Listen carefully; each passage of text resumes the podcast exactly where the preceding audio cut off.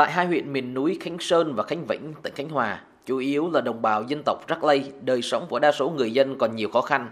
Hiện nay hàng tháng, tỉnh Khánh Hòa hỗ trợ chi phí học tập, tiền ăn trưa với mức 330.000 đồng một trẻ.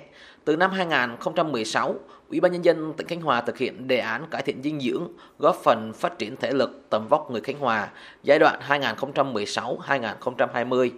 Thông qua tổ chức bữa ăn và sữa học đường cho trẻ mầm non tại hai huyện miền núi này, tỉnh Khánh Hòa đặt mục tiêu đến năm 2020 suy dinh dưỡng thể thấp còi còn dưới 20%, suy dinh dưỡng thể nhẹ cân còn dưới 7%.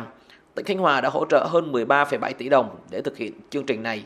Hiện nay, các trường mầm non, nhà trẻ đều thực hiện chương trình hỗ trợ với hơn 5.300 trẻ ăn bán trú tại trường. Ông Mấu Văn Phi, Bí thư huyện ủy Khánh Vĩnh, tỉnh Khánh Hòa cho biết. Chương trình sữa học đường á, cây hiện sự quan tâm rất là sâu sắc, tính nhân văn, tăng cường một cái lượng lớn, đặc biệt với hai huyện khó khăn quá. Qua 4 năm thực hiện, nên cái tính hiệu quả nó đem rất là rõ ràng. Từ 60% nó xuống còn giảm giảm đến còn 30%. Khi mà cái cháu nó về thấy mặt nó béo tròn là mình vui lắm rồi. Thời gian qua, tỉnh Khánh Hòa đã thực hiện nhiều chính sách hỗ trợ, nhưng đến nay, tỷ lệ trẻ suy dinh dưỡng ở miền núi còn rất cao, chiếm tỷ lệ từ 25 đến 39%. Nguyên nhân chính là đặc điểm sinh lý, thể chất và đời sống kinh tế thiếu thốn. Suy dinh dưỡng làm ảnh hưởng không nhỏ đến phát triển thể lực và trí tuệ của trẻ em miền núi. Để cải thiện dinh dưỡng cho trẻ mầm non, tỉnh Khánh Hòa tiếp tục hỗ trợ cho tất cả trẻ đang theo học ở các trường mầm non công lập, nhóm trẻ tư thục ở hai huyện miền núi được uống sữa tươi hàng ngày với tần suất 5 lần một tuần, kéo dài 9 tháng trong năm học. Mục tiêu của chương trình này là giảm tỷ lệ suy dinh dưỡng nhẹ cân 0,3% một năm, suy dinh dưỡng thấp còi 0,2% một năm.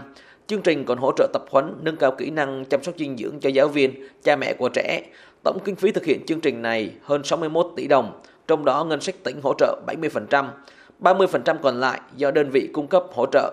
Ông Trần Mạnh Dũng, Phó Chủ tịch Hội đồng Nhân dân tỉnh Khánh Hòa cho biết. Chương trình này chúng ta tiếp tục thực hiện giai đoạn mới là 24-30. Tiêu là cải thiện tình trạng suy dinh dưỡng và nâng cao tầm vóc của trẻ em hai huyện khó khăn nhóm 12 đến 36 tháng tuổi và nhóm thứ hai là nhóm 3 đến 6 tuổi.